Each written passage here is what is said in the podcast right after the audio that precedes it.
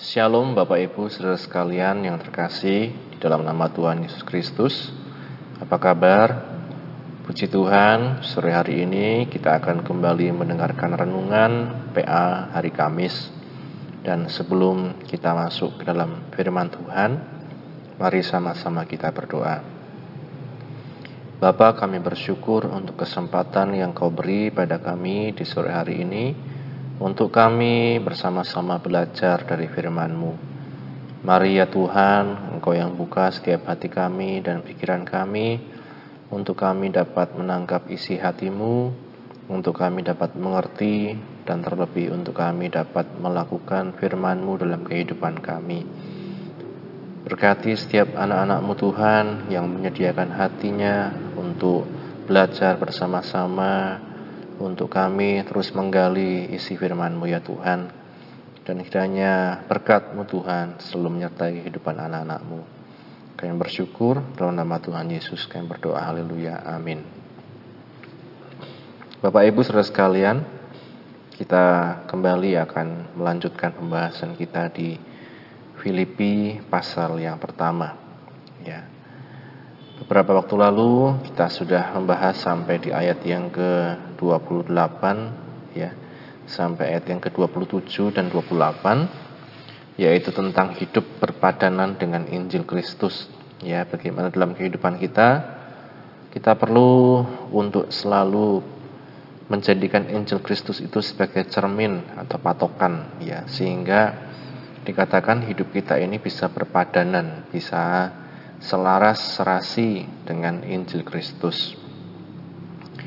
Dan selanjutnya kita melihat saat ini di pasal 1 ayat 29 dan 30 akan saya bacakan.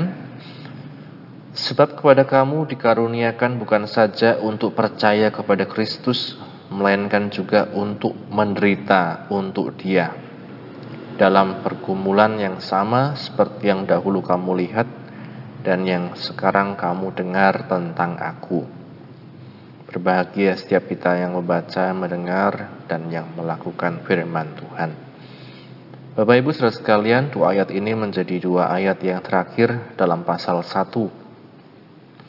Dua ayat ini dapat dikatakan juga menjadi semacam kesimpulan awal dari apa yang ingin Paulus sampaikan kepada jemaat di Filipi bahwa kepada kita bukan saja dikaruniakan untuk percaya kepada Kristus melainkan juga untuk menderita bagi Dia. Karenanya renungan pada sore hari ini saya beri judul Mengikut Kristus tidak selalu indah dan mudah. Ya. Mengikut Kristus tidak selalu indah dan mudah. Kalau kita membaca lagi Bapak Ibu dikatakan kepada kamu dikaruniakan bukan saja untuk percaya kepada Kristus. Artinya kita bisa percaya kepada Kristus itu adalah satu anugerah, satu karunia yang tidak bisa kita usahakan sendiri. Tetapi di samping itu menderita untuk Kristus juga merupakan satu karunia, satu anugerah. Bisa jadi kita bertanya, menderita sebagai suatu anugerah, apakah hal itu benar ya? Hal ini sering kali tidak dapat kita pahami dengan pengertian manusia pada umumnya. Karena tentu saja tidak ada manusia yang mau menderita. Tapi firman Tuhan katakan menderita macam ini bukanlah menderita yang disebabkan dosa atau kesalahan kita. Bukan pula menderita yang kita cari-cari sendiri namun menderita yang terjadi karena iman dan pengenalan kita pada Kristus Yesus. Dan ini dikatakan sebagai anugerah, sebagai satu karunia dari Tuhan. Di ayat yang lain, Petrus pernah mengatakan bahwa menderita untuk Tuhan adalah satu panggilan. Ya. Kita baca 1 Petrus pasal 2 ayat 19 sampai 21. Sebab adalah kasih karunia jika seorang karena sadar akan kehendak Allah menanggung penderitaan yang tidak harus ia tanggung. Sebab dapatkah disebut pujian jika kamu menderita pukulan karena kamu berbuat dosa, tetapi jika kamu berbuat baik dan karena itu kamu harus menderita, maka itu adalah kasih karunia pada Allah. Sebab untuk itulah kamu dipanggil, karena Kristus pun telah menderita untuk kamu dan telah meninggalkan teladan bagimu, supaya kamu mengikuti jejaknya. Amin. Dikatakan lagi adalah kasih karunia jika seorang karena sadar akan kehendak Allah menanggung penderitaan yang tidak harus ia tanggung. Jadi bukan karena kesalahan sendiri, bukan karena dosa sendiri. Jika kita menderita pukulan karena berbuat salah, nah itu adalah konsekuensi dari kesalahan dan dosa kita. Tetapi jika karena berbuat baik dan harus menderita, maka itu adalah kasih karunia pada Allah. Dan selanjutnya dikatakan, untuk itulah kita dipanggil, karena Kristus pun telah menderita untuk kita dan telah meninggalkan teladan supaya kita mengikuti jejaknya. Di surat Petrus tadi dikatakan menderita adalah kasih karunia dan juga panggilan tiap pengikut Kristus. Kristus sudah memberi teladan agar kita mengikuti jejaknya. Bukan sekedar jejak untuk masuk surga atau mendapat kehidupan yang kekal, namun juga jejak untuk menderita karena kebenaran, jejak untuk tetap berjalan meski sering dihadang, jejak untuk tetap memikul salib bahkan sampai menuju salib meski ada godaan untuk berhenti di tengah jalan. Ya. Bagaimana Kristus menghadapi ini semua dikatakan di ayat 22 sampai 24 dari 1 Petrus pasal yang kedua. Ia tidak berbuat dosa dan tipu tidak ada dalam mulutnya. Ketika ia dicaci maki, ia tidak membalas dengan mencaci maki Ketika ia menderita, ia tidak mengancam, tetapi ia menyerahkannya kepada Dia yang menghakimi dengan adil. Ia sendiri telah memikul dosa kita di dalam tubuhnya di kayu salib, supaya kita yang telah mati terhadap dosa hidup untuk kebenaran, oleh bilur-bilurnya kamu telah sembuh. Ya, ini Bapak Ibu, saudara sekalian, yang dikatakan teladan Kristus bagi kita Ketika ia dicaci maki, ia tidak membalas dengan mencaci maki. Ketika ia menderita, ia tidak mengancam, tetapi ia menyerahkannya kepada Dia yang menghakimi dengan adil. Ada satu teladan penyerahan kepada Bapa di surga. Penyerahan yang tidak membalas, ya. Karenanya kembali kepada pertanyaan, mengikut Kristus itu enak atau tidak? ya.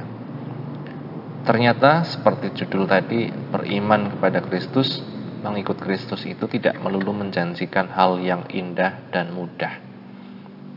Paulus, penulis Filipi tadi juga mengalami perjuangan yang tidak mudah, Bapak Ibu Saudara sekalian. Di 2 Korintus pasal 11, Paulus menceritakan hal tersebut. Kita buka 2 Korintus pasal 11 ayat 23 sampai ayat yang ke-28. 2 Korintus 11 ayat 23 sampai 28. Apakah mereka pelayan Kristus? Aku berkata seperti orang gila, aku lebih lagi.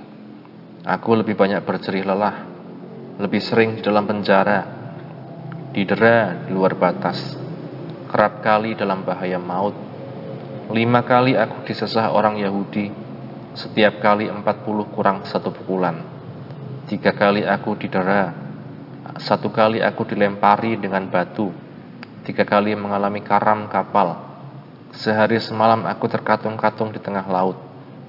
Dalam perjalananku, aku sering diancam bahaya banjir dan bahaya penyamun, bahaya dari pihak orang-orang Yahudi dan dari pihak orang-orang bukan Yahudi, bahaya di kota, bahaya di padang gurun, bahaya di tengah laut, dan bahaya dari pihak saudara-saudara palsu.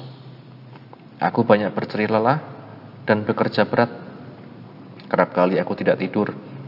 Aku lapar dan dahaga. Kerap kali aku berpuasa, kedinginan dan tanpa pakaian. Dan dengan tidak menyebut hal lain lagi, urusanku sehari-hari yaitu untuk memelihara semua jemaat-jemaat. Ya, kita lihat Bapak Ibu saudara sekalian kehidupan yang Paulus alami sebagai seorang pelayan Tuhan, pemberita Injil, bukanlah kehidupan yang mudah Ya, kita lihat banyak tantangan-tantangan. Ada saat yang di penjara, didera, kemudian juga kelaparan, kedinginan, bekerja berat, kerap kali tidak tidur, ada ancaman, dilempari batu, karam kapal, dan lain-lain. Ini konsekuensi yang Paulus alami saat dia menjadi seorang pemberita Injil pengikut Kristus. Ya. Dan saat melewati itu semua Paulus katakan itu adalah kasih karunia. Itu adalah anugerah dari Tuhan. Paulus tidak mengeluh, Paulus tidak kemudian protes pada Tuhan mengapa seperti ini. Tapi seperti teladan dari Yesus, dia menyerahkannya kepada Bapa di sorga. Bahkan Bapak Ibu sekalian menjadi satu kehormatan dan kebanggaan jika kita bisa menderita karena Kristus seperti juga yang dialami oleh Rasul Paulus ya. Para rasul pun yang lain mengalami hal-hal yang sama dan mereka katakan itu adalah satu yang membanggakan. Mereka justru gembira ya. Kita lihat dalam kisah para rasul pasal 5 kisah para rasul pasal 5 ayat 40 sampai 42 demikian bunyi firman Tuhan. Mereka memanggil rasul-rasul itu lalu menyesah mereka dan melarang mereka mengajar dalam nama Yesus Sesudah itu mereka dilepaskan. Rasul-rasul itu meninggalkan sidang mahkamah agama dengan gembira karena mereka telah dianggap layak menderita penghinaan oleh karena nama Yesus. Dan setiap hari mereka melanjutkan pengajaran mereka di bait Allah dan di rumah-rumah orang dan memberitakan Injil tentang Yesus yang adalah Mesias ya. Lalu di ayat 41 dikatakan rasul-rasul itu meninggalkan sidang mahkamah agama dengan gembira karena mereka telah dianggap layak menderita penghinaan oleh karena nama Yesus. Ya. Apakah itu menghentikan mereka? Tidak. Apakah larangan dari orang Farisi menghentikan mereka? Tidak. Setiap hari mereka melanjutkan pengajaran mereka di bait Allah dan di rumah-rumah orang dan memberitakan Injil tentang Yesus yang adalah Mesias. Ya, bagaimana dengan kita Bapak Ibu Saudara sekalian? Mungkin dalam kehidupan kita sebagai siswa di sekolah kita bisa dibully, kita bisa dihina karena iman kita pada Tuhan. Di lingkungan masyarakat mungkin kita bisa disindir-sindir karena kita Kristen mungkin. Di dalam kehidupan sehari-hari pun karena kita bela kebenaran, kita mau hidup jujur, dalam berbisnis, dalam ekonomi mungkin kita akan dimusuhi banyak orang. Dalam kita mendapatkan uang, hasil jerih payah, gaji dan lain-lain, mungkin ada godaan untuk korupsi, godaan untuk mungkin menjual barang-barang yang tidak halal dan lain-lain, menjual barang-barang yang itu mungkin tidak uh, seharusnya dijual dan lain-lain. Ada godaan seperti itu untuk mendapat keuntungan. Tapi kita memilih untuk tetap mengikut kebenaran firman Tuhan. Dan itu membuat kita mungkin merasa ah kenapa harus seperti ini? Tapi mari Bapak Ibu saudara sekalian kita menyadari bahwa memang mengikut Kristus itu tidak selalu indah dan mudah. Tapi ketika ada penderitaan ada tantangan demi tantangan yang kita hadapi karena Kristus maka kita harus menyadari dan kita harus kemudian juga menginsafi dalam kehidupan kita bahwa itu adalah anugerah yang hanya diterima oleh orang-orang yang terpilih. Itulah anugerah yang hanya diterima oleh orang-orang yang dikaruniai olehnya. Mari Bapak Ibu Saudara sekalian, kita tetap setia dalam Tuhan, tetap berjalan dalam firman Tuhan dalam kebenaran karena ada janji penyertaan Tuhan dan serahkan semuanya kepada Bapa di sorga, Dia yang membela setiap kehidupan kita. Amin. Mari sama-sama kita berdoa. Bapak kami bersyukur untuk firman-Mu yang telah kami baca dan kami dengarkan. Mari ajar kami Tuhan untuk terus mengikut Engkau. Walaupun jalannya tidak mudah, kami harus mengikuti jejak-Mu Tuhan yang bukan hanya menuju surga, tapi harus melewati proses demi proses, bahkan harus menghadapi salib ya Tuhan Mari Engkau yang kuatkan setiap kami dalam kami mengikut Engkau untuk kami terus tetap bertahan dalam pengiringan kami, dalam iman kami kepadamu ya Yesus. Berkatilah Tuhan setiap anak-anakmu yang sudah mendengar firman-Mu di mana pun mereka berada. Kuatkan setiap hati kami semua Tuhan, yang sakit disembuhkan, yang lemah dikuatkan, yang susah dihiburkan, yang sedang hadapi masalah berikan jalan keluar Tuhan yang sedang menantikan pekerjaan, berikan pekerjaan yang tepat, pertemukan dengan orang yang tepat, yang sedang menantikan jodoh, berikan pasangan hidup yang tepat yang daripadamu.